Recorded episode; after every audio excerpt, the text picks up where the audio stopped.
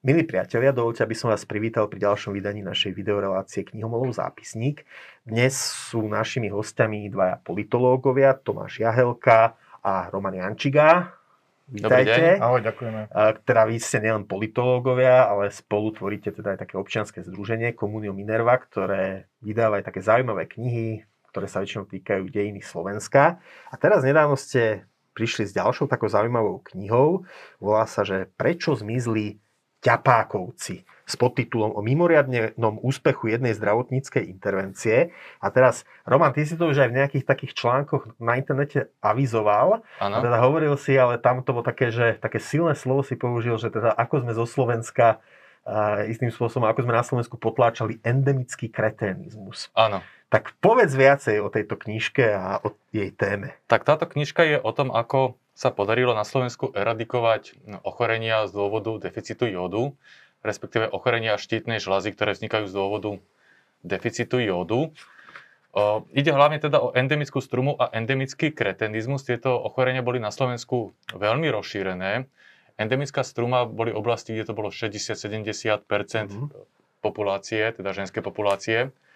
Endemický kretenizmus boli oblasti, kde bolo zasiahnuté touto chorobou približne 3 populácie. Mm-hmm. Pričom treba povedať, že endemický kretenizmus je krajné postihnutie intelektu z dôvodu deficitu jódu mm-hmm. a predchádzajú mu ľahšie formy postihnutia intelektu alebo len znížené IQ.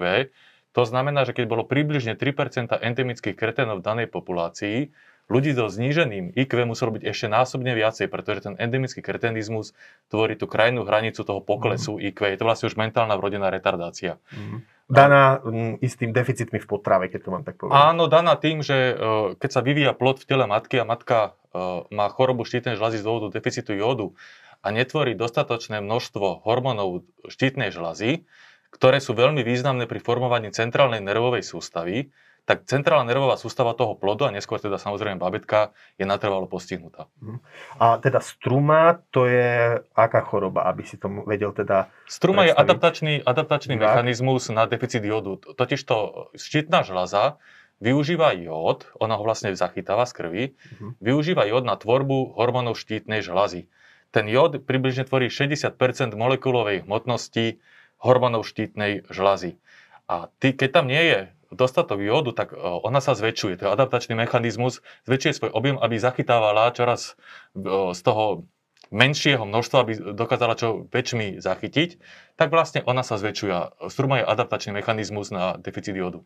V podstate vo všeobecnosti sa dá povedať, že my keď si teda sa učíme na strednej škole, na základnej škole také tie básničky z obdobia romantizmu, tak častokrát ten dedinský človek slovenský, žijúci v 19. storočí, je taký idealizovaný ale potom, keď sa ide už do tej realistickej literatúry, tak častokrát tam nachádzame poviedky ako Neprebudený od e, Martina Kukučína, pre tu vlastne vaša kniha prečo zmizli ťapákovci, e, to bola myslím Timrava. Áno. A taktiež máme samozrejme Jozefa Maka, Eh, od Josefa Cigera Hronského.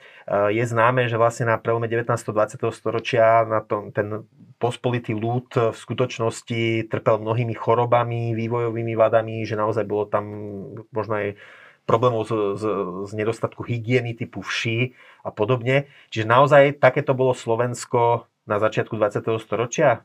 Choré a zavšívavené, ak to mám teda tak povedať pejoratívne. Keď spomínaš tie vši, tak e, šatové vši bol ešte obrovský problém po druhej svetovej vojne, lebo Aha. roznášali bru, e, brušný tyfus alebo ešte nejaký ten druhý typ tyfusu. No proste... E, škvenitý? Škvenitý tyfus, áno, presne tak. Ale áno, keď spomínaš ten, ten romantizmus do 19. storočia, tak je to presne tak. A s tým prišli vlastne štúrovci, mhm. ktorí to prevzali z nemeckej romantickej idealistickej filozofie na ktorú nadvezovali a vlastne e, Štúr, keď chcel e, robiť nejaké to národné obrodenie, tak musel prísť s tým, že tí Slováci majú nejakú, nejakú svoju vlastnú kultúru. Ale boli tam napríklad takí, takí ľudia ako Jonáš Záborský, ktorý naopak si tých ľudí neidealizoval a vo svojich kázniach akože im dával veľmi pocítiť, čo si o nich myslí. Ale potom už ten realizmus e, literárny, ktorý sme tu spomínali, ten, ten prelom toho 19. 20. a vlastne tá prvá polovica 20. storočia už potom zobrazuje ten obyčajný ľud alebo tú, tú dedinu Bez ilúzií. bez, bez ilúzií a naozaj taká, ako bola. Aj keď e, tí spomínaní spisovatelia, ako Timrava, Tajovský a podobne, nemali tie medicínske vedomosti, ktoré my máme teraz, ale naozaj tie opisy tých, tých ľudí, ako Macomlieč, Ondraž Machula, Ťapákovci, to, ako sú oni zobrazené, e, zobrazení v tej literatúre, tak sedí na opisy vlastne ľudí, ktorí sú postihnutí buď tým endemickým kretenizmom, alebo nejakým spôsobom majú znížený ten, ten in- intelekt. A je dosť, alebo je veľmi pravdepodobné, že to môže byť práve z deficitu toho jódu, ktorý bol naozaj problémom vlastne územia Slovenska, že ten, ten jód e, bolo tu veľmi málo. Nejak by som potrave. mohol k tomu doplniť takú jednu zaujímavú vec. My keď sme skúmali o, otázku deficitu jódu v tých historických výpovediach, narazili sme na výpovede dvoch bratislavských lekárov z 19. storočia, ktorí sa zameriavali práve na výskyt endemického kretenizmu na Žitnom ostrove a to z toho dôvodu, že bratislavskí radní e, vedeli, že tu je takýto problém, požiadali dvoch lekárov a oni v priebehu 20 rokov, najprv jeden, potom druhý, vykonali výskum v oblasti Žitného ostrova, zistili, že kretenov je, endemických kretenov je tu najviac v celom Uhorsku, vôbec najviac v Európe tých, čiast, čo mali tie čísla dostupné. Ale prečo to hovorím? Keď si spomínal, že rôzne choroby súžovali vtedajšiu spoločnosť Slovensku, tak jeden z nich, doktor Gerli, to bol ten, ktorý vykonával ten výskum ako prvý, si okrem toho, že tu bolo pomerne veľa malária a iných chorób aj e, podvýživy a tak ďalej, všimol, že veľmi veľa ľudí na Žitnom ostrove uzatvára medzipribuzenské vzťahy. A všimol si to v, z to- v tej súvislosti, že zákaz týchto medzipribuzenských vzťahov považoval za jeden z nástrojov, ako obmedziť šírenie endemického kretenizmu. On si totiž myslel nesprávne, ale však ne, bol, jeho vedomosti boli podmienené tou dobou, v ktorej žil. On si totiž to myslel, že endemický kretenizmus e, v takej veľkej miere je zapričinený práve tým, že vo veľkej miere sa tu uzatvárali medzipribuzenské vzťahy. Mimochodom, toto píše aj evangelický kňaz Lajčiak vo svojej knihe Slovensko a kultúra. On vlastne hovorí zase o tých e, dolinách horských na, na Slovensku, kde v rámci jednej dediny sa podľa neho ako ľudia um, istým spôsobom krížia v rámci veľmi blízkych príbuzenských vzťahov a on tiež pripisoval teda potom tie degeneratívne javy tomuto. Čiže vy hovoríte, Áno. že to nebolo nutne príbuzenským e, krížením, on to nazýva inbreeding, Áno. a- ale že to bolo spôsobené teda deficitom jódu, alebo to, No, to bola nejaká my To kombinácia. hovorí medicínska veda, hovorí, Mhm. že endemický kretenizmus je Mhm. spôsobený tým, že plod je nedostatočne zásobený hormónami štítnej žľazy. Vy tu máte aj na konci teda také fotografie, ja to teraz skúsim možno ukázať na kameru. Teda sú to fotografie, tuto vidíme napríklad osobu, ktorá má teda veľmi zväčšenú štítnu žľazu. Uh, je zjavné, že takýchto ľudí už dnes nestretávame, keď ideme po ulici. Vy vlastne aj píšete, ten podtitul je o mimoriadnom úspechu jednej zdravotníckej intervencie, čiže zjavne dnešná slovenská populácia je oveľa zdravšia, než bola tá, alebo neporovnateľne zdravšia, než tá, ktorá bola na začiatku 20. storočia. Takže akým spôsobom sa podarilo tieto deformácie a tieto javy potlačiť? Tieto fotografie, ktoré, ktoré sú uverejnené v knižke, pochádzajú z knižky, ktorá vyšla v roku 1962. Nazýva sa Endemická struma na Slovensku a jej autorom je, je docent Julian Podoba, ktorý v rokoch 1949 až 53 e, s týmom svojich spolupracovníkov robil naozaj rozsiahlý výskum na, na celom Slovensku. E, Zisťovali tento e, deficit jódu, vlastne vyšetrili 3,2% populácie Slovenska, čo, čo je naozaj veľké číslo. A vlastne zistili, ako sme na začiatku spomínali, e, v ženskej populácii e, až 80 proste žien bolo postihnutých nejakou formou e, deficitu toho jódu. A vlastne z tých všetkých vyšetrených, vyšetrení alebo vyšetrených ľudí e, 3% bolo postihnuté endemickým kretenizmom. Ako sme spomínali, ten endemický kretenizmus je to najvyššie štádium vlastne zníženia toho, toho intelektu a spojený s tou endemickou strumou, ale potom vlastne tie, tie ostatné percentá tých ľudí majú vlastne znížené, znížené IQ. Ne- Netrpia priamo tým, priamo tým kretenizmom, ale to nižšie IQ tam je. A toto, teda... zistil, toto zistil docent Julian Podoba uh-huh. so svojím tímom, ktorý teda vykonal tento bezprecedentný výskum chorob štítnej žľazy a deficitu jodu v slovenskej populácii.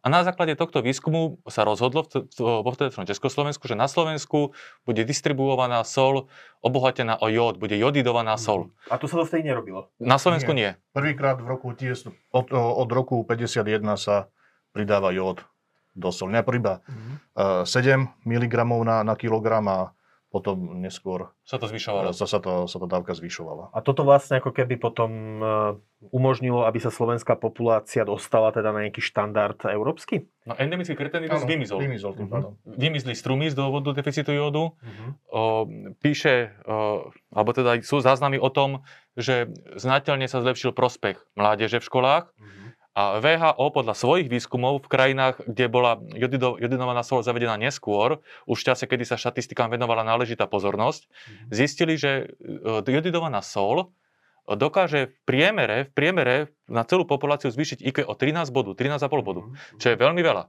Lebo to nie je, že u jednotlivcov treba si uh, uvedomiť, že to je vlastne celkové plošné zvýšenie IQ. Uh-huh, uh-huh. Čiže uh, dá sa napríklad urobiť aj nejaké porovnanie s českými krajinami, keďže Slováci tvorili jeden štát s Čechmi od roku 1918. Tam bol tiež takýto problém s, tými, s deficitom jodu, alebo tam sa jodidovala sol skôr, alebo skôr, sa to riešilo iným Jodidovala spôsobmi? sa skôr, ale bol iba o niekoľko rokov skôr vykonávaný výskum. Vlastne týmto výskumom v Čechách bol inšpirovaný uh-huh. docent Julian Podoba, Tiež tam bolo, bolo zachytený, zachytený, zachytený zvýšený výskyt chorob ten žľazy, ale zďaleka nie v takej úrovni ako na Slovensku. Mm-hmm.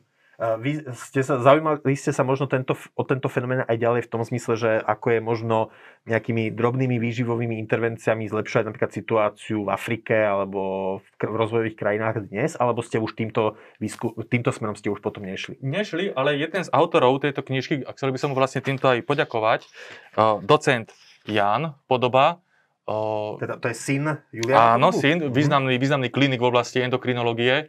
O, spomína vo svojej štúdii v tejto knižke, že jeho učiteľ, ktorý ho vlastne priviedol k tejto téme a nejako do toho zasvetil, robil výskumy v africkom Kongu, pretože to bol Belgičan a to bola, bola kedy belgická kolónia. Mm-hmm. A všimol si, a teda zaznamenali tam Belgičania naozaj veľmi zvýšený výskyt kretenizmu, a cituje tam tohto svojho učiteľa, významného Belgičana, ktorý hovorí, že keď niekto videl e, v praxi a vo svojom živote, v klinickej praxi, osoby posunuté endemickým kretenizmom, tak ho to muselo tak chytiť za srdce, že t- ten problém proste sa musel nejakým spôsobom vyriešiť.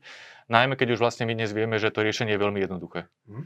Ešte teda taká otázka. E, táto kniha teda sa asi nedá priamo kúpiť, respektíve vy, vy ste robili na tú knihu zbierku, ano. ale dá sa voľne stiahnuť. Už v čase, kedy bude teda táto relácia online, tak by mal byť aj link, ktorý nájdete, uh, nájdete pod týmto videom na, na, na, na internetovú stránku Komunio Minerva, občianskeho združenia, kde si môže čitateľ voľne, bezplatne túto knihu stiahnuť, ak sa nemýlim. Áno. A teda je možné to možno dostať potom od vás aj v, takomto, v také, takejto pevnej e, väzbe, alebo ste tam obmedzení? No, my sme, my sme vyzbierali nejaké peniaze vo, verejnej, vo verejnej zbierke, ako hovoríš. Chcel by som teraz využiť tú príležitosť naozaj poďakovať všetkým tým, ktorí nám pomohli túto knižku vydať a finančne prispeli na zbierku. A celý ten, celý ten finančný náklad sme vlastne použili na vydanie tejto knihy. My to vlastne rozdávame tým, ktorí prispeli do tej zbierky, lekárom to chceme rozdať a tak ďalej. Mali sme taký plán urobiť verejnú prezentáciu tejto knižky, ale samozrejme pandémia nám to prekazila. Uvidíme, aký bude ďalší vývoj. Ale keď sa náhodou ten vývoj zlepší do takej miery, že sa opäť obnovia verejné nejaké prezentácie a verejné akcie, my tam samozrejme tým, ktorí na tú akciu prídu, asi bude nejaká registrácia, lebo tam nemôže prísť 100 ľudí samozrejme, mm-hmm. tak veľmi radi takúto knižku podarujeme. Mm-hmm. Takže zatiaľ, ak máte radi, ak máte radi teda knihy v pevnej väzbe, tak uh, musíte ešte troška počkať, počkať, ale ten samotný text, aj teda fotografie sa dajú stiahnuť uh, na stránke Komunio Minerva a teda link na ne nájdete pod týmto článkom. Takže prečo zmizli ťapákovci o mimoriadnom úspechu jednej zdravotníckej intervencie? Povedali nám, teda prosprávali nám o tom naši hostia, Tomáš Jahelka, Roman Jančiga, Ďakujem. politológovia a, a členovia občianskeho združenia Komunio Minerva. Ďakujem, že ste prišli. My ďakujeme, Ďakujeme za pozvanie. Áno. Ďakujem aj vám, milí poslucháči, milí diváci. Ak sa vám toto video páčilo a sledujete nás na YouTube, tak nám dajte lajknutie a staňte, staňte sa odberateľmi kanála Postoj TV. A dovidenia na budúce pri ďalšom vydaní našej videorelácie Knihomolov zápisník. thank you